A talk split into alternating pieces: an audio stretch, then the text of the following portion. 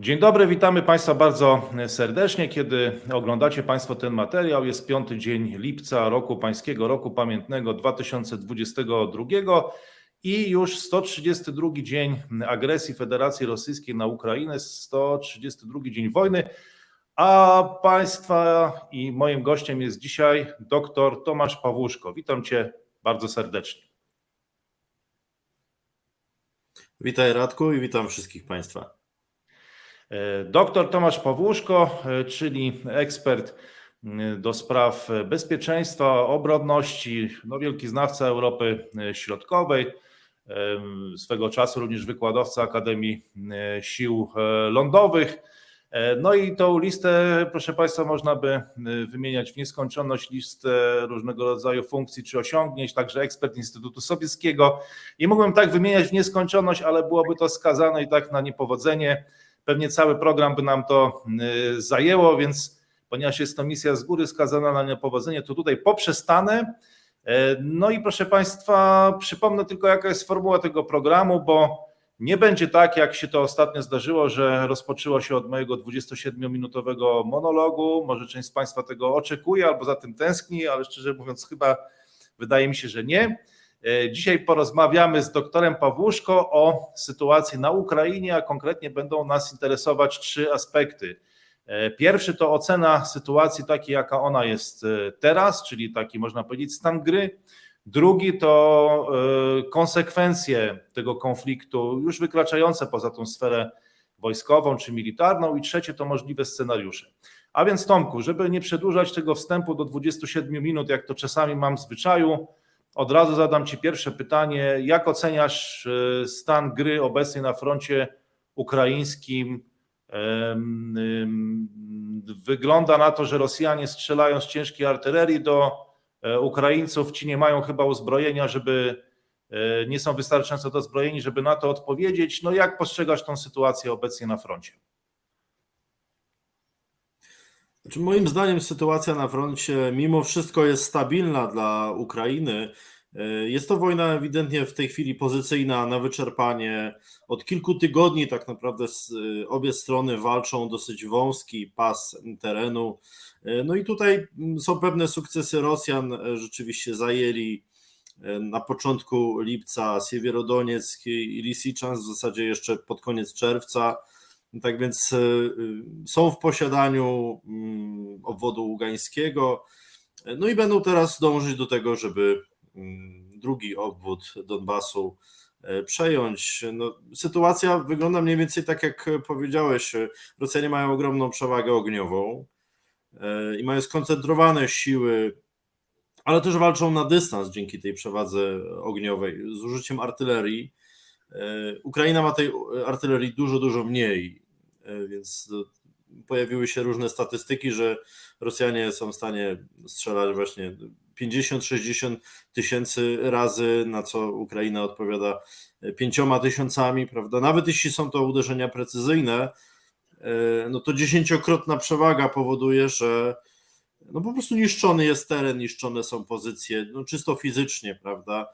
Więc te wojska ukraińskie się po prostu pod tą nawałą ogniową wycofują na bezpieczniejsze pozycje i ten rosyjski walec powoli, powoli jedzie dalej. Natomiast zwróciłbym uwagę na to, że przy tak ciężkim ostrzale to jest mimo wszystko dosyć duży sukces Ukraińców utrzymywać takie terytorium. Być może to też wynika z tego, że te, te rosyjskie systemy uzbrojenia są mało precyzyjne.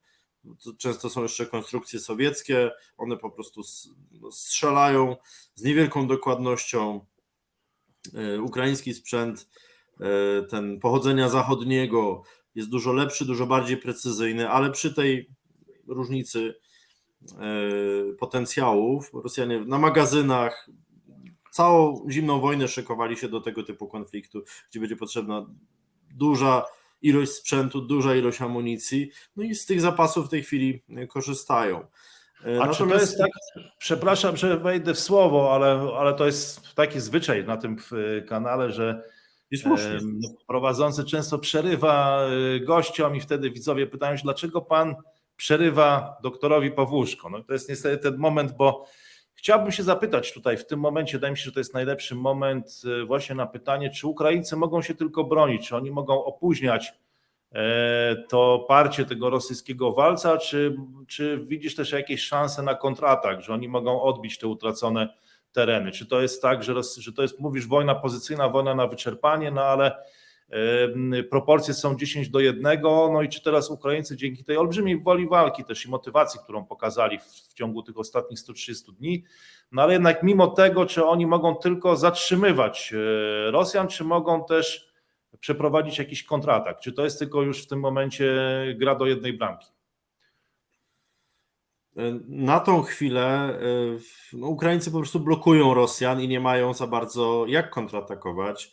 Były takie próby w okolicach Hersonia, ale tam Rosjanie też już się dobrze ufortyfikowali y, i w zasadzie szachują siły ukraińskie. To samo robią pod Charkowem, bo oni cały czas kontrolują gdzieś około 1 czwartej obwodu charkowskiego, czyli de facto Charków cały czas jest w zasięgu rosyjskiej artylerii, po to, żeby część sił Rosy- ukraińskich dalej pilnowała tego Charkowa, zabezpieczała go. I to też zwróćmy uwagę, że front, nie licząc nawet Białorusi, to jest 2000 kilometrów, z czego walka toczy się na około 1000 kilometrów. Nie taka regularna jak w Donbasie, ale jednak różne starcia są na bardzo długiej mm, linii frontu i to też premiuje takie uderzenia z daleka. Zauważ, że Rosjanie zrezygnowali z takich rajdów pancernych, które były na początku, bo to przynosiło im ogromne straty, bo można było to powstrzymywać bronią ręczną. No i w tym momencie też już Rosjanie liczą się ze stratami i dlatego starają się wykorzystać przewagę technologiczną, zamiast po prostu próbować przebić te fortyfikacje A, a powiedz, jako osoba, która wnikliwie obserwowała te ostatnie 132 dni i to pod takim kątem no, militarno-wojskowym, kiedy Rosjanie e, jakby wpadli na pomysł, czy też doprowadzili do takiej sytuacji, która pozwala im zrobić użytek z tej swojej przewagi artyleryjskiej, bo przecież początki tej wojny nie były dla Rosjan pomyślne. Tam to oblężenie Kijowa no, skończyło się niepomyślnie, skończyło się niepowodzeniem. Em, I kiedy tak na dobrą sprawę Rosjanie złapali właściwy rytm, tak można by powiedzieć, w tych ostatnich 130 dniach? E, Trudno wskazać konkretną datę. Ja bym powiedział, że to gdzieś około połowy kwietnia, czyli od połowy tego konfliktu licząc do teraz. Czyli wtedy, kiedy zaczęło się ten główny etap oblężenia e, Mariupola, e, gdzie Rosjanie zobaczyli, że Ukraińcy nie są w stanie kontratakować, nie są w stanie skoncentrować sił i że ten ostrzał artyleryjski, jeśli już ten sprzęt podciągnąć na linię frontu, jest skuteczny. Druga sprawa to jest, że wtedy też podjęto decyzję o wycofaniu się właśnie z tych kierunków jak Czernichów, Sumy, Kijów. E, Zostawiono tylko mm, obiekty wojskowe do ataków rakietowych dalekiego zasięgu, e, więc bombardowano nadal mm, te mm, ziemie także zachodniej Ukrainy, e, ale większość wojsk lądowych została skoncentrowana na wschodzie, tam w Donbasie, ponieważ w zasadzie tam mogli Rosjanie no, korzystać z tej przewagi zaplecza bezpośredniego swojego terytorium, no bo Ukraina ma taką zasadę, że nie atakuje raczej terytorium e, przeciwnika. Zdarzają się tam prowokacje, ataki na e, służb specjalnych, ale nie jest to regularna wojna e, na rosyjskim terytorium. Więc to jest dla Rosjan bezpieczniej. Tutaj część analityków zwraca uwagę, że te e, linie logistyczne nie są tak e, rozciągnięte e, i też łatwiej o rotację żołnierzy, bo tutaj obie strony mają problem z rotacją. E, Poza tym wiele osób no, w tego typu ostrzałach ginie przypadkowo, e, no bo taki ostrzał, no taka haubica jak uderzy, to ona, no, wybuch tego typu pocisku, nawet w uderzeniu o ziemię, może zabić człowieka e, stojącego 100 metrów dalej, bo to są od- odłamki. Tak więc jeśli uderza na godzinę jest kilkaset uderzeń na określony teren, no to ryzyko strat jest gigantyczne i myślę, że ta taktyka mm, wykorzystywania tej przewagi technologicznej, e, bo Rosjanie doskonale wiedzą, co Ukraińcy mają i ile, e, no, to doprowadziło do tego, że ten front się tak ustabilizował, że te straty są duże, a jednocześnie zmian na froncie nie ma tak dużo jak na początku, w pierwszym etapie wojny. No właśnie, ale co Rosjanom może przyjść e, z tego, że będą e, bombardować przez cały czas Ukraińców i zamieniać mm, te obszary kontrolowane przez Ukraińców e, chyba w, nie wiem, w jakiś krajobraz, krajobraz księżycowy, bo chyba tak to wygląda. No i czy widzisz, jak to będzie wyglądać w najbliższych dniach? Czy Rosjanie przełamią tą linię frontu? Czy to jest duże prawdopodobieństwo tego? Czy będą tak po prostu bombardować i zamieniać w krajobraz księżycowy obszary kontrolowane przez Ukraińców? I czy to jeszcze No tak jeśli będzie trwało? Czy ile jak długo będzie trwała taka sytuacja? No bo Ukraińcy nie są w stanie kontratakować, ale czy Rosjanie są w stanie iść dalej? Myślę, że są. Natomiast jak widzieliśmy tempo tej ofensywy, bo jeśli mówimy od połowy kwietnia, czy nawet jeśli policzymy od początku maja, to to są dwa miesiące i zdobyto stosunkowo niewielki fragment terenu. To nawet nie byłoby jedno polskie województwo. Po iluś tygodniach walk z użyciem sprzętu zmechanizowanego, tysiące żołnierzy i tak dalej. Także jest to dosyć powolne. E, ale to też e, no, takie są realia. Tak, e, tam, no może Rosjanie nie chcą wcale dalej iść, no bo oni właściwie już 20, ponad 20% chyba terytorium Ukrainy kontrolują, odcięli Ukrainę od morza. I czy widzisz w, w tym momencie jakiś sens, żeby, żeby się w ogóle posuwać dalej? Może tylko jaki znowu byłby sens wystrzeliwania się z tych pocisków, żeby, nie wiem, zniszczyć zbombardować Ukrainę, pozycje ukraińskie. No jak to, jak to rozumieć, to co się teraz dzieje na tym już ustabilizowanym, jak powiedziałeś na początku naszej rozmowy, froncie? To jest gra na wyczerpanie. To, to jest straszenie ludności, to jest pokazanie takiej swojej absolutnej, nagiej siły, przewagi, e, demoralizacja wojsk ukraińskich, liczenie na dezercję, na e, zmiany, że przyjadą mniej doświadczeni żołnierze E, z gorszym morale i nagle ten front pęknie, e, bo może się zdarzyć jakieś nagłe uderzenie sił lotniczych na duże zgrupowania ukraińskie, bo siły ukraińskie nie mają takiej obrony przeciwlotniczej. E, I, i to, na to mogą liczyć Rosjanie, na zmęczenie przeciwnika. Teraz pewnie zajmą się próbą zdobycia Słowiańska, Kramatorska, czyli tych miast w Donbasie, które są jeszcze pod kontrolą Ukrainy. I co będzie potem? Potem wydaje się, że rozlokują większość sił e, na nabrzeżu, właśnie tak jak zauważyłeś. E, tam głównie jest partyzantka, więc tam będą próbowali założyć administrację wojskową, taką e, okupacyjną. Co w zasadzie Będą jakieś referenda, jak kiedyś na Krymie? To jest możliwe. No, przy czym wiemy, co to będzie za referendum, prawda? To, to będzie takie pseudoreferendum tak naprawdę, bo ludność będzie zastraszona, podbita i, i e, znikąd pomocy, a wyniki i tak będą takie, jakie Putin będzie chciał. Także to ja się zwykle zastanawiam, na jakiej podstawie reżimy autorytarne próbują tego typu praktyk. Jeszcze z czasów, no znów, okolic I wojny światowej, kiedy po rozpadzie Austro-Węgier na przykład były różne plebiscyty i Zachód też to uznawał, więc może Rosja myśli, że to zadziała. Także to, to jest taki wymiar też cywilizacyjny. Możemy o tym powiedzieć później, ale wydaje mi się, że, że w tej chwili Rosjanie będą się posuwać wzdłuż tych ziem, które już e, zajęli. Raczej nie będą próbowali e, zdobywać po raz drugi Charkowa. E, no, co innego bombardować, to, to pewnie tak. I próba wymuszenia na władzach ukraińskich jakichś ustępstw. Y, no bo widzimy, to jest niszczenie też potencjału rolniczego, eksportowego, energetycznego Ukrainy. To jest taka niepewność, zmęczenie ludności. Y, I to takie czekanie, aż przywódcy zachodni, czy nawet może wyborcy ukraińscy zaczną y, mówić władzom ukraińskim, no, no trudno, tak, no to, że zaakceptują. I to jest, to jest bardzo ciekawe. Ale co... nie spodziewałbym się tego. Okej, okay, rozumiem. To jest no, ciekawe, co, co mówisz, że tutaj tak naprawdę to jest wojna psychologiczna, bo my obserwujemy ten ostrzał artyleryjski, ale tak naprawdę to wszystko rozstrzyga się w głowach. i pytanie jest, czy Ukraińcy to psychicznie wytrzymają, no ale wygląda na to, że oni już są chyba zdecydowani na wszystko.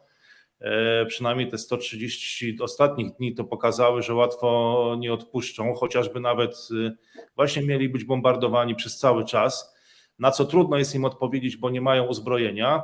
Ale zanim przejdziemy do e, dalszych prognoz, jakby i, e, i odpowiedzi na pytanie, co to wszystko znaczy, w którym kierunku to może pójść, no to musi paść pytanie o Białoruś jednak. E, I czy spodziewasz się, że ten kraj będzie się uaktywnia, czy będzie odgrywał jakąś istotniejszą rolę? No bo jednak te ostatnie 130 dni pokazały co najmniej dwie rzeczy, jeśli chodzi o Białoruś. No pierwsze, że jest to aktywo w rękach Federacji Rosyjskiej, czasami jest używane, szczególnie terytorium e, Białorusi, no ale teraz wojska, czy to, ten front ustabilizował się z dala od terytorium Białorusi, więc nie wiadomo, czy jej terytorium zostanie użyte, no ale z drugiej strony może być używane do różnego rodzaju prowokacji, tak? I nie wiadomo, czy te otwarcie, czy te, ten ruch bezwizowy, który został ogłoszony trzy dni temu, czyli brak wiz dla Polaków, czy to też nie jest jakaś, jakaś forma prowokacji, może jeszcze będą kolejne. No i czego się spodziewasz, jeśli chodzi o Białoruś? No ja rozumiem, że na to pytanie to jest najtrudniej odpowiedzieć, bo właśnie Białoruś ma być tym, yy, tą czymś, jakimś elementem zaskoczenia, więc trudno to e, pewnie jest e, przewidzieć, no ale gdybyśmy kilka słów powiedzieli, powiedzieli i o tym kraju i co może on potencjalnie tutaj zmienić i jak może wpływać na sytuację. No przede wszystkim Białoruś jest na kroplówce Kremla i Łukaszenka osobiście również, także jest to takie terytorium całkowicie, już można powiedzieć, schołdowane przez, e, przez e, Rosję. Natomiast wydaje mi się, że ten główny okres wykorzystywania terytorium Białorusi do ataków na Ukrainę minął. E, Kreml zobaczył, że to nie bardzo działa. Poza tym tam również się pojawiła jakaś partyzantka i to było kłopotliwe. Również sztab Sił Zbrojnych Ukrainy mówi, że, że nie obserwują żadnych koncentracji przy granicy białoruskiej. Zresztą wojska białoruskie są nieduże. Ja bym powiedział, że rola Białorusi to jest raczej straszak na Polskę i kraje bałtyckie, bo jeśli NATO na szczycie w Madrycie zdecydowało, że dozbroi wschodnią flankę, jeśli to prawda, jeśli się okaże, że rzeczywiście te zamierzenia, zapowiedzi zostaną zrealizowane, no to pojawi się około 10 tysięcy, może więcej dodatkowych żołnierzy natowskich, jeśli te bataliony zostaną podniesione do statusu brygad. E, dodajmy Szwecję, Finlandię, więc Rosja wie, że została wypchnięta z Bałtyku, więc e, dla Rosjan i tak ważniejsze było Morze Czarne, bo tam są państwa nienatowskie, bo tam jest konwencja z Montreux, e, która uniemożliwia krajom, które nie posiadają tam wybrzeża, operowania na morzu NATO jest dużo słabsze. Rumuńska marynarka jest w takim stanie mniej więcej jak Polska, czyli tragicznym. Więc tutaj w zasadzie też nie ma. My już chyba nie będziemy jej potrzebować. Skoro Bałtyk stał się jeziorem NATO, to, to nie wiem, czy będziemy potrzebowali marynarki. Ja nie jestem marynarzem, ale wydaje mi się, że mamy na tyle długie wybrzeże i tyle interesów na Bałtyku i nie tylko, że przydałoby się przynajmniej móc ochronić własne wybrzeże. No jeśli specjalista od wojsk lądowych, wykładowca Akademii Wojsk Lądowych tak mówi, no to chyba jest to Ale ja nie jestem marynarzem, musiałbyś spytać marynarza. Marynarz oczywiście po, pewnie powie, że dużo więcej niż ja, bo, bo po prostu się na tym zna. Natomiast co do Rosjan. Oni z Krymu zrobili taki drugi Kaliningrad. Zrobili tam kolonizację, wybudowali dodatkowe bazy wojskowe, przesiedlili część żołnierzy, dali im dodatki, więc Krym z takiej, takiego regionu turystycznego stał się terenem militarnym, gdzie Rosja ma przewagę nad NATO, nad tym, w tym regionie, w tym teatrze potencjalnym wojennym. I widzimy to przy okazji właśnie zaminowanej Odessy, trudności z handlem, więc możliwość posiadania tego typu takiego lotniskowca, nazwijmy to tak metaforycznie, jest dla Rosjan bardzo korzystna. Nie mogą tego zrobić na Bałtyku, nie są w stanie. Zresztą Bałtyk jest zbyt płytkim morzem, żeby tutaj pływały jakieś wielkie współczesne okręty. Także moim zdaniem ta decyzja Rosjan, żeby uderzyć raczej na kierunku czarnomorskim jest racjonalna. Natomiast Białoruś i potencjalna nuklearyzacja czy rozmieszczenie jakichś wojsk rosyjskich na stałe na terytorium Białorusi będzie miało za zadanie sprawiać nam kłopot i zabezpieczać to, co Rosjanie robią na Ukrainie i i dalej na południu, na Kaukazie. No dobrze, czyli mamy e, tą niewiadomą, tą zakrytą kartę, którą jest Białoruś. Nigdy nie wiadomo, co tam tak naprawdę jest, kiedy tą kartę odkryjemy, co tam się znajdzie. Czy przypadkiem to nie, czy będzie to Aleksander Łukaszenka, czy może jakiś czarny Piotruś, albo jakiś jeszcze inny scenariusz e, eskalacyjny. Czy Możliwa jest też choroba Łukaszenki, prawda? Ja się na początku dziwiłem, powiem Ci, bo ja myślałem, że ta koncentracja wojsk doprowadzi także do y, zajęcia Białorusi, bo zmusić Mhm. Łukaszenkę do ucieczki to nie byłby problem dla Rosjan. Natomiast zdecydowano się zaatakować kilkakrotnie większą Ukrainę i wojna trwa do dziś. Gdyby No może uznali, najpierw- może, może uznali, że Białorusi, że nie muszą wypędzać Łukaszenki, że nawet lepiej, żeby on tam sobie był, że kontrolują w pełni sytuację, chociaż e, no, Mielibyśmy wtedy problem. Granicę No. rosyjską z dwóch stron.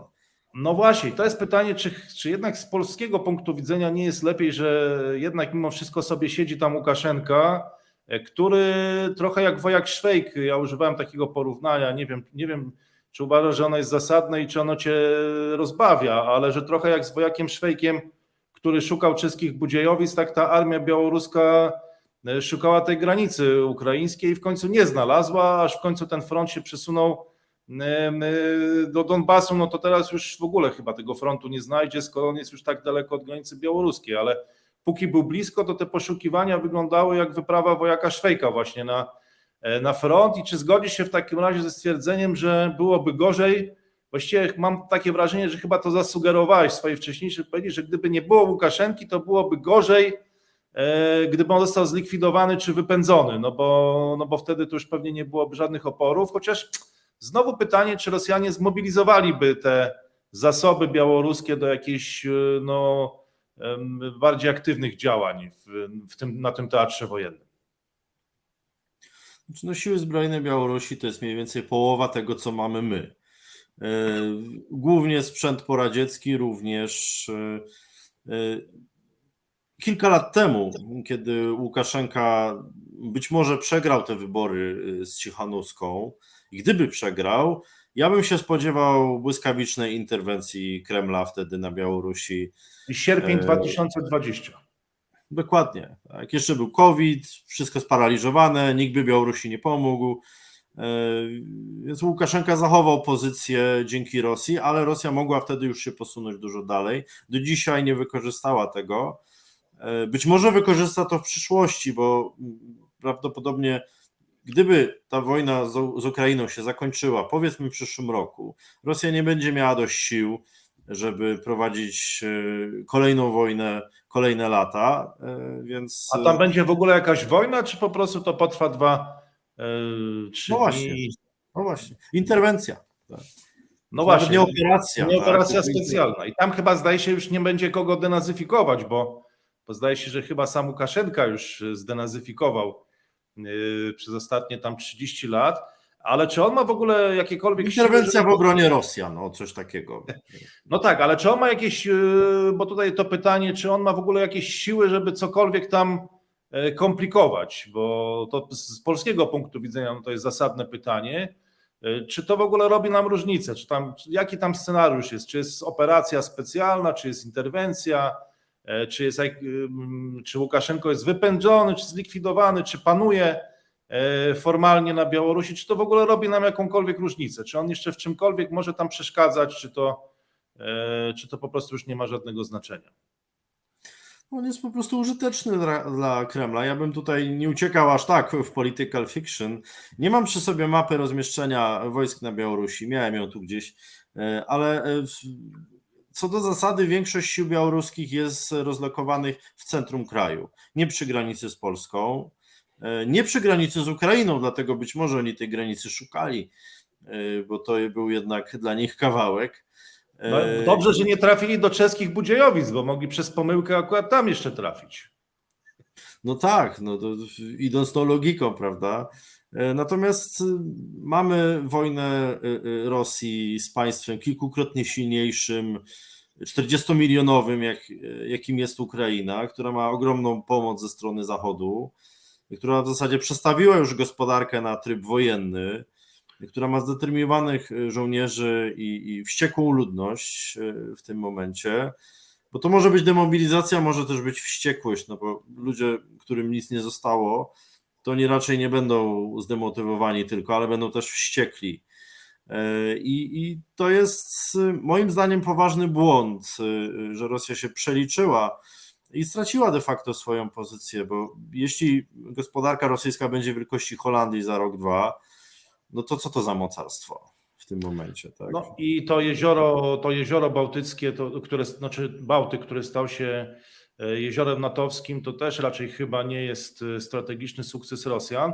No ale może właśnie teraz przenieśmy się e, z powrotem na front, ale już porozmawiajmy o tym nie w kontekście militarno-wojskowym, ale w kontekście tych wieloaspektowych konsekwencji, jaka ta sytuacja, która zaistniała za naszą wschodnią granicą, powoduje. No bo E, no bo oprócz działań militarnych możemy rozmawiać o tych hobicach, o tych odłamkach, e, no ale to jest, to również pojawiają się inne szachownice i czy nie masz takiego wrażenia, e, że Putin, czy, czy w ogóle ktokolwiek tam będzie na tym tronie moskiewskim, że Rosja tak naprawdę tą wojną no, destabilizuje sytuację i otwiera inne pola rywalizacji, otwiera inne szachownice, no i mamy kwestie energetyczne, kwestie żywnościowe, Jakie główne tutaj byś wskazał napięcia, które ta wojna tworzy? Bo ja tak czasami mam wrażenie, że oni tam do siebie strzelają, okopali się i tam e, Rosjanie bombardują, Ukraińcy starają się odpowiadać, ale tak naprawdę w konsekwencji tego mamy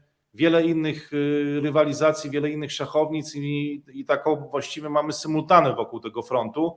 Jakie tu byś wskazał główne E, punkty tej rywalizacji, nie tylko Rosji z Ukrainą, ale no Rosji z USA, z, z Unią Europejską trochę. E, gdzie ta rywalizacja się toczy i będzie toczyć, Twoim zdaniem?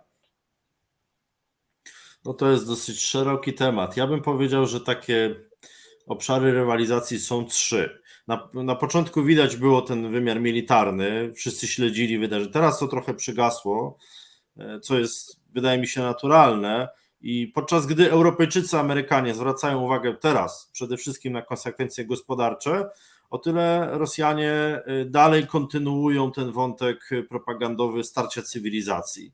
Więc my myślimy trochę inaczej. Zresztą y, y, widziałem dobry tekst Agnieszki Bryc w polityce o tym, że dużo zachodnich koncernów wraca do Rosji. Zmienia szyld, zmienia logo, zmienia znak towarowy i dalej zaczyna tam funkcjonować na rynku. Także poleciłbym też śledzić tą sytuację, bo to zobaczymy, jak to się rozwinie. Czy to wróci business as usual, czy nie, czy to może jakieś naciski Chin, ty pewnie lepiej to wiesz. Y, natomiast ten wymiar cywilizacyjny dla nas jest nie bardzo zrozumiały, bo my. Y, no właśnie tak zauważyłem, że Rosjanie we wszystkich dokumentach czy we wszystkich wypowiedziach mówią, że to jest walka z Zachodem. No ja nawet nie mam takiego wrażenia, chociaż w pierwszych dniach czy w pierwszych tygodniach rzeczywiście miałem takie wrażenie, że ten Zachód jest e, jednomyślny. E, później niestety już nie do końca, bo pojawiły się pewne tendencje, szczególnie w krajach Europy Zachodniej, no które nie wiem, czy, czy można powiedzieć, że, ten, że to jest ten Zachód z pierwszych dni tego konfliktu, tej wojny, tej agresji na Ukrainę. Natomiast wszystkie do, e, wypowiedzi Dmitrija Pieskowa, na przykład rzecznika prezydenta Putina, czy no już nie mówię o Dmitriju Miedwiediewie, E, to cały czas jest zachód, zachód, zachód. Musimy mu się joker. przedstawić. Przepraszam? Taki joker się zrobił Medwiediew. Tak, tak. Miedwiediew stał się takim właśnie jokerem e, bardzo aktywnym w tej polityce informacyjnej i to jest zawsze właśnie walka z Zachodem. E, czyli Twoim zdaniem tym polem, przynajmniej dla Rosjan, jest, jest wojna cywilizacyjna, gdzie staje się, że chyba w propagandzie, czy polityce informacyjnej, czy w propagandzie rosyjskiej to odgrywa bardzo istotną rolę i nie do końca my tak to postrzegamy e, no, w Polsce, czy pewnie w innych krajach Zachodu też w ten sposób.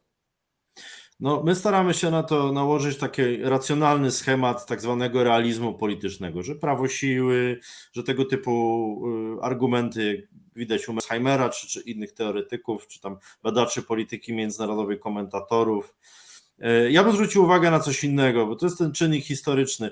Otóż no, Zachód od 200 lat, i o tym piszą też Rosjanie, ma absolutną przewagę na świecie. Y, Ale od około 15-20 lat te zachodnie interwencje na Bliskim Wschodzie, w Iraku, w Afganistanie, arabska wiosna, y, częściowo też Bałkany, to się okazało niepowodzeniem. Y, I Rosja stwierdziła, że wykorzysta y, szansę. Dlaczego? Natomiast wielu analityków przegapia pewną różnicę w kulturze politycznej. Otóż jeśli my od 200 lat mamy mniej więcej ustroje liberalne, czyli demokratyzacja społeczeństw, powszechna edukacja, prawa człowieka, upodmiotowienie e, ludności. I efekt z tego jest taki, że mm, państwa europejskie czy szerzej zachodnie, ich głównym celem jest dbanie o dobrobyt obywatela, bo inaczej politycy przegrają wybory i wylatują. Natomiast w Rosji, bo pamiętajmy, Rosja nie została nigdy podbita, nie była krajem kolonialnym w tym znaczeniu jak kraje afrykańskie. Niby czy Mongo, Mongołowie chyba. W, y, tak, ale to było dawno, dawno temu. Rosja była No pobita. 1612 chyba, czego też Rosjanie nie do końca mogą, chyba nawet film nakręcili na ten temat i Ja wiem, sam tak, Nikita Michałkow się za to zabrał, więc poważna postać. tak, tylko oni byli pobici wiele razy, ale nie podbici, tak jak na przykład Japonia została schołdowana, czy, czy Niemcy zostały pokonane. Yy, Zostali pokonani oczywiście w I wojnie światowej, podpis, podpisali traktat, potem wybuchła rewolucja, ale o co chodzi? Otóż chodzi o to, że w Rosji państwo trwa cały czas, a obywatel jest mało ważny, bo obywatel zaraz umrze, a państwo będzie trwać dalej, więc rolą państwa nie jest zapewnianie dobrobytu obywatelowi jak na Zachodzie, tylko to rolą obywatela jest dbanie o potęgę państwa. I, I jakby to różnica w myśleniu o polityce, nie liczenie się z ludźmi, nie liczenie się ze stratami w Rosji jest, no, widzimy to w tym konflikcie. Tak? Ale nie chciałbym no, być cy- cyniczny, ale wygląda na to, że Rosjanom czy ludowi rosyjskiemu to odpowiada, że, że dla nich nie jest ważne, nie wiem, no, dobrobyt czy swoboda obywatelska, ale ważne jest to, żeby dominować, żeby, nie wiem, Bycie ukarać- członkiem imperium. Tak, Tak jest, klubie. to jest ważniejsze. że to jest cywil... cywilizacja nie może przegrać, bo wojnę możesz przegrać, rywalizację na rynku możesz przegrać, ale cywilizacja to są wartości, tu nie, nie możesz przegrać. Im bardziej się napompujesz tą propagandą, tym chętniej ludzie ci uwierzą, że staną się częścią czegoś większego. I tutaj Rosja ma pewność, że ma kontrolę y, nad obywatelami, otoczono kordonem po prostu wszystkie media zachodnie.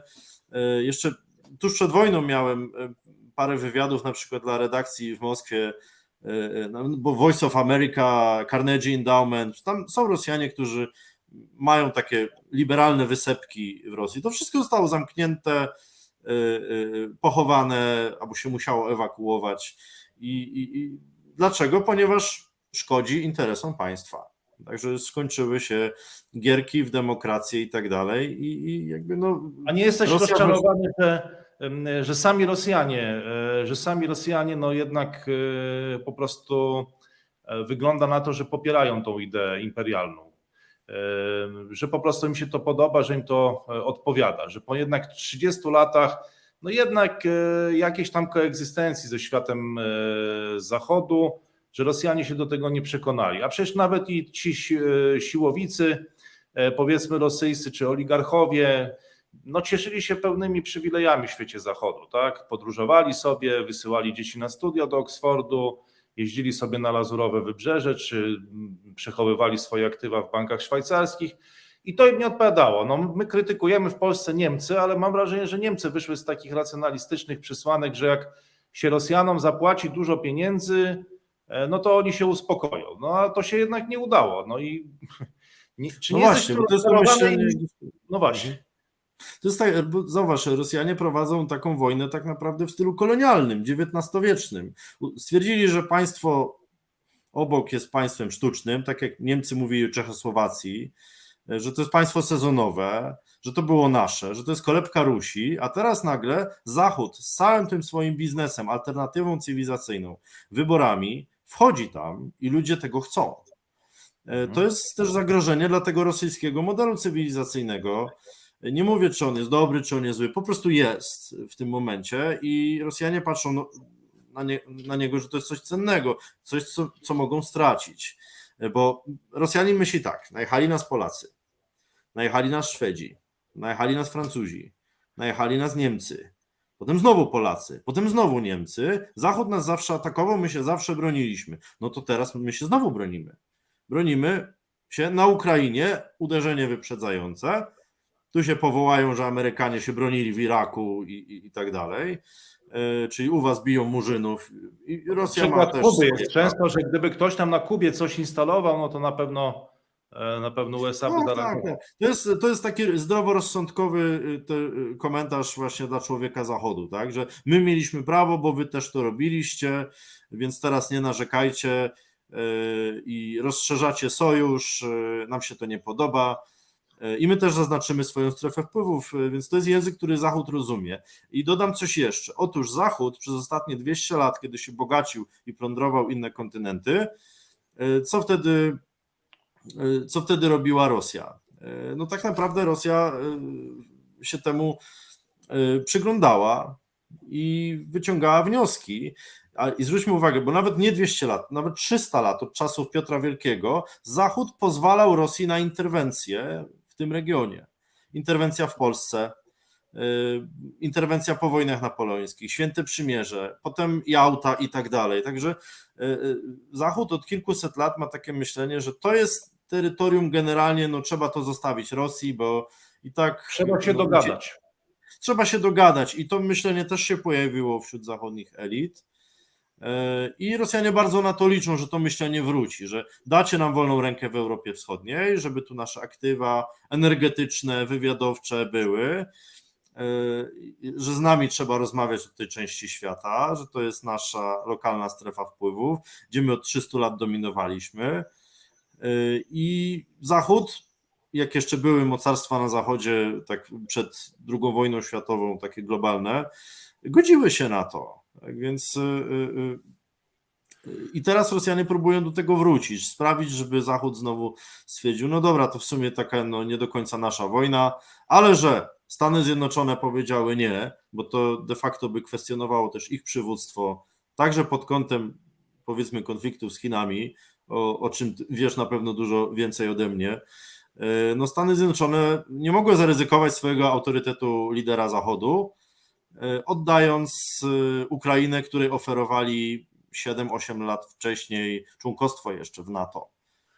E, więc no dobrze, to- ale bo wiesz co, bo tu jest kilka bardzo ciekawych wątków, e, bo mnie jeszcze ciekawi, e, nie chcę tutaj może wprowadzać trochę chaosu, ale e, hmm, no ale ciekawi mnie, d- dobrze, bo mówisz o dwóch, o dwóch tych szachownicach, to jest bardzo ciekawe, że jedne to jest starcie na poziomie wartości, czy starcie cywilizacyjne, że Rosjanie mają tą wiarę i przekonanie, że że ich cywilizacja no, ma jakąś wartość i chcą jej bronić, tak? Niezależnie jak to możemy oceniać, bo ona jest inna, no po prostu jest inna niż, niż ta europejska zachodnia, no ale jakaś jest i jest dla nich cenna, chcą jej bronić. A druga rzecz, no to, to starcie o to, czy będzie business as usual, e, czy będzie powrót do tego, czy nie będzie jednak. E, I teraz ciekawa właśnie jest kwestia Stanów Zjednoczonych, o których e, powiedziałeś. No bo tak, bo no zgadzają się ze wszystkim, co powiedziałeś właściwie, że Stany nie mogą odpuścić, bo gdyby odpuściły, e, to właściwie oznacza efekt domina, przynajmniej w tej części świata. Ja robiłem, robiliśmy ostatnio dużo takich gier strategicznych i różnego rodzaju scenariusze na takich seminariach, które prowadzę i tam e, ku naszemu zdumieniu, chociaż wszyscy to wiemy, no sami się przekonaliśmy, jak dużo zależy od Stanów Zjednoczonych. Przynajmniej na przykład w ogóle istnienie czy egzystencja trzech państw bałtyckich. Jeżeli Amerykanie odpuszczają jakby, czy w ogóle wycofują się z tego regionu świata, no to właściwie można powiedzieć kolokwialnie, że jest, że jest pozamiatane, że jest pozamiatane. No i teraz, i teraz jest pytanie takie, yy, że skoro Amerykanie nie mogą odpuścić, to dlaczego e, jakby robią to do połowy? No, nie wchodzą na tą, nie interwe- widzimy jak ta Ukraina się męczy. 132 dzień, nie ma już czym odpowiadać. E, Cierpienia ludności cywilnej, tak, która wcale już po prostu nie chce, do, nie chce do Moskwy, już tak bardzo nie chce do Moskwy, że 10 milionów ludzi jest bezdomnych czy straciło dach nad głową i dalej się nie poddają. No to jest po prostu coś niewiarygodnego, jak bardzo mogą nie chcieć do Moskwy, a tymczasem no, jest tylko dozbrajanie, tak? Nie ma, nie ma bezpośredniego, przecież no, wydaje się, że Amerykanie no szybko, czy jako NATO szybko byśmy poradzili sobie z, z tą armią rosyjską, ale nie ma bezpośredniego zwarcia, jest tylko dozbrajanie, wsparcie wywiadowcze, wsparcie wojskowe, wsparcie no, moralne i to jest, to mnie zastanawia, to jest jedna rzecz, a druga, no to co z tymi innymi krajami, typu Francja czy Niemcy, bo Niemcy tak krytykowane, no jednak jak tam spojrzymy na te statystyki dozbrajania, to są chyba na czwartym miejscu zaraz za Polską, ale Francja to zdaje się chyba w ogóle tego uzbrojenia zbyt dużo nie przekazała. No i czy tutaj nie jest, nie jest problem wewnątrz, wewnątrz no, na, na, na, na linii Europa Zachodnia Stany, powiedziałbym. Te dwa pytania, no tak. Tomku. No, starałem się jak mogłem, żeby to nie było chaotyczne, ale próbowałem właśnie wiem, o co ci podsumować to, co powiedziałeś i wyjść do tych dwóch kolejnych pytań, czyli dlaczego Amerykanie pomagają do połowy, a nie całkowicie, skoro to jest tak ważne, e, to co się dzieje na Ukrainie i, i co z tą Europą Zachodnią? Wydaje mi się, że Amerykanie od początku mieli bardzo dobre roz, rozpoznanie, zresztą informowali, że wojna wybuchnie, kto, gdzie i jak. I zakładam, że oni mają dobrze e, to policzone i zakładają, że teraz, jak już wojna trwa, Rosjanie zachowają się racjonalnie. Mogą tą wojnę przedłużać, ale nie mogą Ukrainy zająć po prostu. To, co planowali na początku. Ja myślę, że gdyby nie pomoc Zachodu, to dzisiaj walki toczyłyby się pod Kijowem e, wzdłuż e, Dniepru. E, Tak naprawdę, czyli połowa Ukrainy co najmniej byłaby już w rękach rosyjskich, bo Ukraińcy musieliby się wycofywać, nie mając sprzętu, albo bohatersko ginąc w oblężeniach kolejnych miast. I cóż, no Amerykanie tak naprawdę zwrócę uwagę na pewien szerszy y, y, wątek tutaj, bo mówiliśmy o tych interwencjach Zachodu w XXI wieku. One się wszystkie praktycznie nie udały. Zachód się musiał wycofać i tutaj Zachód stara się chyba nie popełnić tego błędu, bo widzimy, że prezydent Czyli jest jest powtórką, lęk przed powtórką Afganistanu, Iraku i tak dalej. Tak, że zaangażować się, ale jednak no, Ukraińcy muszą walczyć sami. Pomagamy im zgodnie z Kartą Narodów Zjednoczonych, że państwo ma prawo do samoobrony, ale nie oznacza to, że strona trzecia włącza się do konfliktu.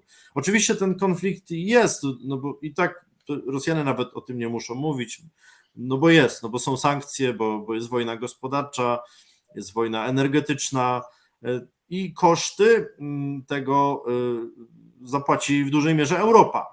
To jest też ciekawe, bo y, Amerykanie oczywiście, y, ich prestiż może wzrosnąć dzięki temu, że oni się tak bezpośrednio nie angażują. Y, Rośnie pozycja Chin względem Rosji, natomiast większość kosztów zapłaci Ukraina oczywiście i Europa Zachodnia. Może dojść do militaryzacji Niemiec i Francji, czego zapowiedzi już mamy. I wyobraźmy sobie teraz, że wybory za dwa lata wygrywa z powrotem Trump i mamy wyzerowanie tego stanu gry. Więc to jest takie trochę zmuszanie Europy, żeby inwestowała w zbrojenia na wypadek przyszłego konfliktu, bo uwaga Stanów Zjednoczonych może się przenieść do Azji i no ten cały globalny sojusz demokracji budowany, no to jest oczko w głowie Amerykanów. I nagle, kiedy mamy wojnę, którą Ukraińcom się skutecznie udało przedstawić w światowej opinii publicznej, że to jest wojna o demokrację, przeciw autorytaryzmowi, to jest to, co Biden mówił w 2021 roku na G7, e, na spotkaniach, e, także z Putinem i tak dalej, że, że przyszłość to jest tutaj z powrotem Robert Kagan, e, czyli właśnie e, demokrację kontra autorytaryzmy. Tylko, że tym razem zupełnie na serio, bo ta wojna się już toczy i to by była klęska też propagandowa, cywilizacyjna też Stanów Zjednoczonych. Żaden prezydent amerykański, y, a zwłaszcza taki demokrata jak Joe Biden, nie chciałby być kojarzony z taką klęską wizerunkową, że coś obiecał, po czym prawie największy kraj w Europie, e, nie licząc Francji, prawda, oddał Rosjanom. Nawet jeśli to była rosyjska strefa wpływów, kiedyś obszar e, wpływu języka rosyjskiego, kultury rosyjskiej i tak dalej, ale z, z, kraj, No który dobrze, aspiruje do ale poza tym, że no, doskonale orientujesz się w realiach Europy Środkowej i Ukrainy, no to też y, świetnie orientujesz się w realiach Stanów Zjednoczonych. Jestem Jak amerykanistą. Jesteś Z amerykanistą z wykształcenia, nomen nomen Tak. właśnie. No i czy to też nie jest taka trochę niebezpieczna ruletka, bo tam się zdaje się, że te Stany się dzielą na konserwatywne i, e, i liberalne, i że, i że za chwilę będzie dysputa o wartościach w samej Ameryce, bo Joe Biden rzeczywiście ogłaszał, że on będzie, tą, e, będzie prowadził tą politykę wartości, czy powróci do polityki wartości, ale wygląda na to, że na razie w samych Stanach ta debata się rozpoczęła, jest bardzo gorąca. No i co będzie, jeżeli ta maszyna losująca, nie wiem, no, yy, przywróci Trumpa albo kogoś takiego, no chyba, jak rozumiem, Trumpa jako, jako yy, tego kandydata obozu konserwatywnego. I jeżeli będzie zmiana prezydenta w Stanach, no czy te po prostu sytuacja wewnętrzna w Stanach Zjednoczonych nie będzie determinować e, jej polityki zagranicznej, że tutaj może pójść wszystko dobrze i Ukraińcy będą się bili dzielnie i, i nawet powiedzmy, że zachodni Europejczycy opornie, ale opornie się do tego przyłączą i wszystko się tutaj uda. E, no a, a, co z sytuacją wewnętrzną w Stanach w takim razie? Jakie tutaj widzisz ryzyka? No, Amerykanie mają tak, tak jak zauważyłeś, dwa fronty, wewnętrzny i zewnętrzny. My, my, my się dowiadujemy o tym zewnętrznym głównie, bo to zaangażowanie Amerykanów w Europie, ich plany globalne, czy amerykańska polityka zagraniczna, ale tak jak zauważyłeś, Stany Zjednoczone mają duży wewnętrzny problem, rosnące bezrobocie, energochłonność gospodarki, wciąż są bardzo innowacyjni, wciąż przodują w kulturze popularnej, w militariach, w gospodarce. Większość instytucji gospodarki światowej jest pod ich kontrolą, także Chińczycy zaczęli po prostu tworzyć własne, zamiast się tam rozpychać. I, I, to jest, tylko to nie dotyczy tak naprawdę przeciętnego Amerykanina, który na przykład mógł stracić pracę, ponieważ Japończycy albo Europejczycy produkują lepsze towary. I to, co zrobił Biden, te wszystkie pakiety ogromne, stymulujące, wzorowane na pomysłach Roosevelta, jak mnie, to tak jak były pomysły Roosevelta, tak Biden stara się rozruszać popyt wewnętrzny w Ameryce i coś na tym wygrać. Natomiast ruch populistyczny, który się pojawił, który myślę też wynika z upowszechnienia internetu i, i tego, że informacje nie są już do końca obiektywne, bo nikt nie ma czasu ich sprawdzać i każdy szuka tego, co potwierdza jego poglądy i też algorytmy mu to podają, no to amerykańska demokracja ma problem, jeśli o to chodzi. Natomiast ja cały czas uważam, że establishment amerykański trzyma się w miarę mocno i no, są pewne reguły gry, których obie strony przestrzegają. I nawet jeśli Trump kłamał i, i co chwilę kłamał, prawda? Tam ktoś mu naliczył kilkadziesiąt tysięcy kłamstw, czy powiedzmy nominował różnych dziwnych ludzi na różne stanowiska, to wcale tak bardzo poparcia nie stracił. Widzimy, że, że tutaj to zwiastuje też zmierzch ery ekspertów, mediów mainstreamowych i tak dalej. I Amerykanie też będą musieli sobie odpowiedzieć, czy w epoce takiej internetu 2.0 czy warto tak, angażować się na. I to jest bardzo ciekawe, ponieważ no, na pewno miałbyś wiele do powiedzenia na ten temat. Nie wiem, kiedyś... czy mnie widać, bo tu zniknąłem na chwilę chyba. Tak, na chwilę, na chwilę, na chwilę zniknąłeś, ale już jesteś, już jesteś z powrotem. Ponieważ no, na pewno masz wiele do powiedzenia tak, na temat tak, wewnętrznej tak. polityki amerykańskiej. To może, to może kiedyś o tym jeszcze porozmawiamy, bo to jest bardzo ciekawe. Ale wróćmy teraz na ten front ukraiński, bo przedyskutowaliśmy trzy szachownice. Pierwsza szachownica jakby wartości czy starcie cywilizacyjne. Drugie to jest kwestia powrotu do business as usual i w ogóle obecności Rosji w polityce europejskiej. No bo jedno właściwie oznacza drugie. I trzecie to jest ta szachownica wewnętrznej polityki w Stanach Zjednoczonych, czemu chętnie poświęciłbym więcej miejsca, gdybyś się zgodził przy innej okazji, żeby o tym porozmawiać, ale jeszcze jakie mamy szachownice i czy widzisz jeszcze jakieś szachownice wokół tego frontu ukraińskiego, gdzie Rosja no jakby eskalując tą sytuację i wymęczając Ukrainę tym ostrzałem artyleryjskim, no otwiera jakby nowe pola konfliktu i destabilizuje sytuację na innych szachownicach. Tak, no kryzys żywnościowy, kryzys energetyczny, kryzys w branżach, które nie są bezpośrednio związane z polityką zagraniczną czy wojskową. To już widzimy, tak? To uderza w zwykłych obywateli, a politycy demokratyczni na Zachodzie będą musieli prędzej czy później na to zwrócić uwagę. I Putin też na to liczy, że jeśli przeciągnie wojnę do jesieni, nawet taką pozycyjną wojnę, e, no to konsekwencje przed sezonem grzewczym będzie odczuwać cały Zachód. Nie tylko Ukraina, obwini się za to Ukrainę, że naraża ludność cywilną, że nie słucha się Rosji. No i pojawią się głosy presji takie na prezydenta Żeleńskiego, zmęczenie wojną, żeby e, darował też życie ludności, zgodził się na jakieś ustępstwa. E, No nie jestem tutaj optymistą, bo ten gen taki apizmentu, jak się od czasu do czasu u, elit europejskich pojawia, może się pojawić znowu.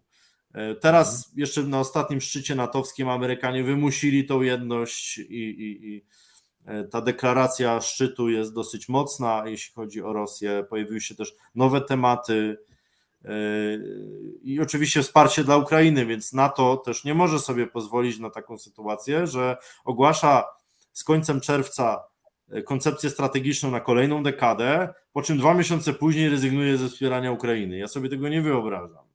Ale y, no, A no politycy czy- demokratyczni a czy nie grają tak, jak im wyborcy pozwalają. W końcu trzeba będzie kogoś obwinić za inflację i tak dalej.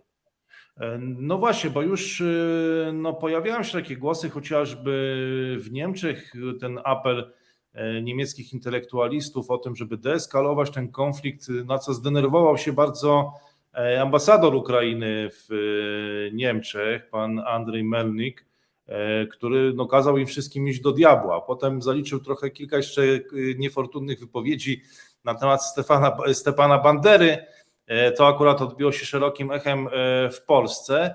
No, ale czy nie obawiasz się takiej sytuacji trochę i czy nie widzisz, e, czy nie postrzegasz to tego tak, że e, Władimir Putin celowo eskaluje tą sytuację, bo liczy na to, że Europejczycy, my wszyscy w Europie czy w Unii Europejskiej zaczniemy mięknąć, e, kiedy po prostu okaże się, że jest zimno, że nie ma ciepła, że brakuje energii, że trzeba tą energię ograniczać i że wtedy wszyscy zmiękną i potulnie e, no zaczną prosić o to, żeby znowu odkręcić kurek z gazem albo dostarczyć większej ilości ropy, e, bo za droga jest benzyna będzie albo coś takiego.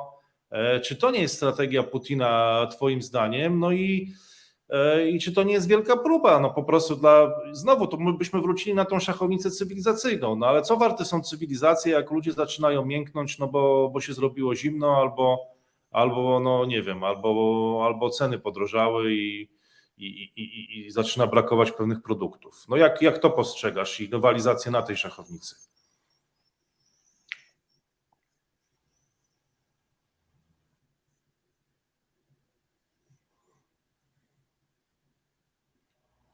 Myślę, że im bliżej jesieni, tym Putin będzie częściej to podkreślał, że macie droższe ceny, Rosja chętnie pomoże, ale przestańcie wspierać Ukrainę, przestańcie wysyłać broń, bo giną niepotrzebnie cywile. Rosja i tak zrobi to, co ma zrobić, bo to jest nasze dziedzictwo, Ruśki Joska, koniec, kropka. I im bliżej będzie jesieni, zimy, tym Putin będzie przechodził na te pozycje gospodarcze. Być może będą jego takie wystąpienia celowo wyreżyserowane. Czyli będzie się zwracał de facto bezpośrednio do opinii publicznej Zachodu, bez polityków zachodnich, żeby wymusiła na politykach Zachodu. A politycy z Zachodu zrobią sobie sondaże i wy- wyjdzie, że no rzeczywiście tr- trzeba coś tu zrobić. E, Także być może tak jest. E, Nie wiem, czy mnie widać, bo mi tak trochę przerywa. E, Co do tego listu intelektualistów niemieckich, no pamiętajmy, że no agentura wpływu rosyjska jest duża, budowana przez dekady. W Niemczech, w Niemczech jest cały czas ileś milionów ludzi mówiących po rosyjsku, po NRD. Więc e, Niemcy od 300 lat Zawsze współpracują albo rywalizują z Rosją. Przepraszam, że ci przerwę, ale zawsze mnie dziwiło to, jak często spotykałem na przykład Niemców o imionach e, takich rosyjskich, tam Lena, e, Dimitri, bardzo często, Boris na przykład, tak. No, na przykład, tak? No, to jest tych 10 milionów NRD-owców czy więcej, którzy, no, pomijam już tradycję współpracy, kultury wyższej, bo też tanich rosyjskich surowców, które dały Niemcom tą mocarstwową pozycję w handlu światowym, e, więc no Niemcy patrzą na Rosję jak na rywala. E, Podobnie Francuzi od czasów wojen napoleońskich. Nie patrzą tak jak my, że to jest okupant, agresor i tak dalej, tylko no, pamiętajmy, że wojny niemiecko-rosyjskie były wojnami światowymi. To są przeciwnicy, którzy się szanują. My z tej gry mocarstwowej wypadliśmy 300 lat temu i, no, i nie udało się wrócić. Także wydaje mi się, że no, te aktywa rosyjskie w Europie Zachodniej, ten potencjał tak zwanych rozumiejących Rosję, Ruslan, Verstehen, jest cały czas dosyć silny, a jak Rosja przedstawi racjonalne biznesowe argumenty i kompanie zachodnie zaczną wracać do Rosji, wtedy no jakby zacznie się ta gra na dwa fronty. Wspieramy Ukrainę, ale też handlujemy z Rosją, bo no, wartości wartościami, ale biznes musi się kręcić, bo to są miejsca pracy, inflacja, rośnie bezrobocie, więc też nie możemy dopuścić do kolejnego kryzysu w Europie. Musimy się śpieszyć na wypadek, gdyby wrócił Trump, że trzeba zrobić porządek w Europie i tak dalej, i tak dalej. Także tutaj no jest masa wątków. No ja mam nadzieję, że Ukraińcy wytrzymają i że Rosjanom się to znudzi i zobaczą, że nie ma efektów, albo jakaś kontrofensywa ukraińska odepchnie Rosjan na przykład z powrotem na Krym, czy, czy utracą zdobyte ostatnio ziemię, bo tak naprawdę wiele wciąż zależy od tych operacji militarnych, no i nie zapominajmy o tym. No dobrze, Tomku, to już tak przechodząc powoli do konkluzji, bo zbliżamy się do pierwszej godziny naszej rozmowy. Zbliżamy się do pierwszej godziny, ona mogła, będzie trwała, za chwilę rozpocznie się druga godzina, a mogłaby trwać dwie godziny, trzy i pewnie dłużej. No ale z tego, co tutaj, z tego, o czym tutaj rozmawiamy, no wynika, że wszystko no to, będzie to się widzowie nie wytrzymają. No, to są tacy widzowie, którzy albo gdzieś jadą na rowerze, albo wracają do domu z długiej podróży, więc myślę, że mam taką przynajmniej nadzieję, że z zaciekawieniem słuchają naszej rozmowy, co nie zmienia jednak faktu, że musimy przechodzić do konkluzji powoli, no i wygląda na to, że wszystko będzie się rozstrzygać jesienią bo z jednej strony no, będzie jednak słab, słabł ten zapał społeczeństw zachodnioeuropejskich. Nie sądzę, żeby tych środkowoeuropejskich, takich jak Polska, czy kraje bałtyckie, czy co ciekawe Rumunia. No, z Węgrami była trochę inna historia.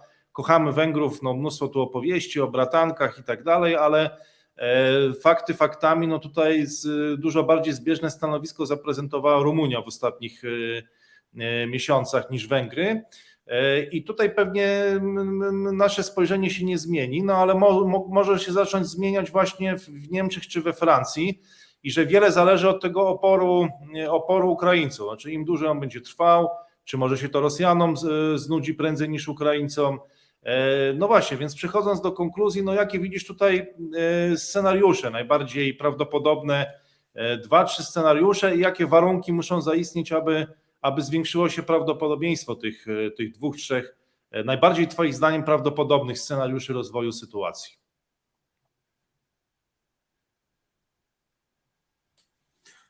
Część Twojego pytania mi urwało, ale chodzi o scenariusze. Tak? No, ja bym powiedział tak. Scenariusz korzystny dla Ukrainy, drugi korzystny dla Rosji, no i trzeci scenariusz to jest patowa sytuacja, tak? No te trzy przynajmniej, tak? Czyli scenariusz korzystny dla Ukrainy to by było, gdyby Rosja zgodziła się po prostu usiąść do rozmów i wycofała się na przykład z części zajętych ziem. Chociaż nie sądzę, żeby społeczeństwo ukraińskie dało mandat Żeleńskiemu do jakichś ustępstw w tym momencie. Dalej, nie będzie wariantu scenariusz korzystny dla Rosji. tego czasu zgodzili się na, na utratę, no chyba nawet tam około 25 czy 30% nawet swojego terytorium, ale nie widzisz szansy na to, żeby Ukraińcy się pogodzili. Być może ten wzór Finlandii, tak, byłby dobrym wzorem, aczkolwiek no, muszą sobie zadać pytanie ukraińscy liderzy, czy to oznacza, jak zareaguje społeczeństwo ukraińskie, czy będzie do tego mandat. To jest, będzie bardzo trudna też decyzja, tak, cywilizacyjna również dla Ukraińcy mówią, że to i tak się nie skończy, ale że, że nawet gdyby się zgodzili, to za 5 lat będzie następna, czy tam za 5 miesięcy, czy za 5 lat e, następna wojna. Że to nic nie da. Tak, kolejny pretekst i, i tak, więc no, tu wszyscy starają się kupić trochę czasu. E, No i to tak naprawdę zależy od e, przywódców ukraińskich, jak oceniają swoje siły, wyczerpanie wojsk i kiedy te negocjacje staną się podobnie racjonalne dla obu stron. Scenariusz rosyjski to jakiekolwiek e, ustępstwa Ukrainy tak naprawdę i wzrost zarobków w związku ze wzrostem cen energii. To jest też korzystne dla Rosji. Oczywiście no, stosunki amerykańsko-rosyjskie zostały zamrożone i nie sądzę, żeby powróciły za czasów e, Bidena. Ale Rosjanie są nawet z tego zadowoleni, bo im zależy na tym, żeby wypchnąć Amerykanów z Europy. To się nie udało, więc będą próbować skłócić sojuszników w Europie, w Niemczech, we Francji.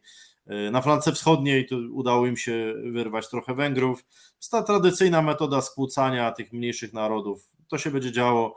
No i scenariusz e, taki patowy to jest taki, że nie będzie rozwiązania, że będzie tak jak było w latach właśnie 14-21, ciągły konflikt, y, linia kontaktu, brak traktatu granicznego, brak traktatu pokojowego, y, bo, bo nie będzie go, no bo nie została formalnie wypowiedziana wojna, mimo że jej przesłanki zostały spełnione zgodnie z konwencją londyńską na przykład. To była napaść, była agresja. E, Natomiast wojny nikt oficjalnie nie wypowiedział. Co zrobi Trybunał właśnie zbrodniami wojennymi? To jest masa problemów e, i one nie zostaną rozwiązane. I, i ten konflikt będzie się tlił. e, NATO będzie się zbroić, Ukraina będzie się zbroić, e, linia frontu będzie stać, a Rosjanie będą mm, ogłaszać kolejne traktaty współpracy z Chinami, Indiami, Azją Centralną i tak dalej. I będą udawać, że nic się nie stało. A obywatel rosyjski oczywiście w to uwierzy. Pytanie, co, jak zareaguje polska opinia publiczna na przykład, tak? E, Na, taki, na taką sytuację. Czy w razie konfliktu polsko-rosyjskiego, nawet jakiejś prowokacji, co wtedy się wydaje? Bo dla Rosjan to będzie też wymarzona sytuacja, e, tworzenie chaosu e, w kolejnych państwach pod progiem konfliktu, pod progiem wojny. Oni już teraz prowokują przecież, tak? Wlatują w przestrzeń powietrzną państw NATO, y, zbroją Białoruś, y, zaczną zbroić jeszcze bardziej Kaliningrad, no bo tyle im zostało tak naprawdę, więc prowokacja zawsze jakaś może się udać y, i może być incydent typu zestrzelenie rosyjskiego samolotu. E, Także wszystko jest możliwe w, takiej, w takim trzecim scenariuszu, gdzie nie ma żadnych reguł i tak naprawdę reguły się pojawiają tam, gdzie jakaś strona je wyznaczy. Yy, Nie ma czerwonych linii, nie ma zakazów, nakazów. Yy, Taka anarchia międzynarodowa trochę. Ten termin z 26 roku minęło prawie 100 lat. Yy, Cały czas jest aktualny. I wracamy chyba trochę do punktu wyjścia. Jedyne co pewne dzisiaj to niepewność, a wraz z tą niepewnością e, gorąca jesień, bo jeszcze wiele może się e, wydarzyć. Tutaj przedstawiłeś trzy e, takie scenariusze. Scenariusze mają to do siebie jednak, że nigdy w takich stuprocentowej czystej formie nie występują, więc pewnie one tak jeden do jednego się e, nie wydarzą, no ale już przynajmniej po jesieni będziemy wiedzieli, e, który z tych trzech scenariuszy e, no, będzie najbardziej, najbardziej prawdopodobny. I proszę Państwa, z tym pytaniem, tym pytaniem właściwie kończymy już naszą rozmowę. Z tym pytaniem Państwa pozostawiamy. E, Dziękujemy za tą ponad godzinę, którą spędziliście z nami. Nie wiem, czy w drodze do domu, czy może w drodze na urlop, e, gdzieś nad morze albo, albo, w, gór, albo w góry. E, No cieszmy się na razie tą wspaniałą pogodą i sytuacją, jaka jest, no a co się wydarzy w nadchodzących tygodniach i miesiącach, to zobaczymy. Państwa i moim gościem był dzisiaj dr Tomasz Pawłuszko. Dzięki Tomku za rozmowę. Dzięki Radku za zaproszenie i dziękuję Państwu za uwagę. Dziękujemy bardzo, wszystkiego dobrego, dużo zdrowia. To był piąty dzień lipca roku pańskiego, roku pamiętnego 2022 i 132 dzień agresji Federacji Rosyjskiej na Ukrainę. Dziękujemy bardzo. Dziękujemy.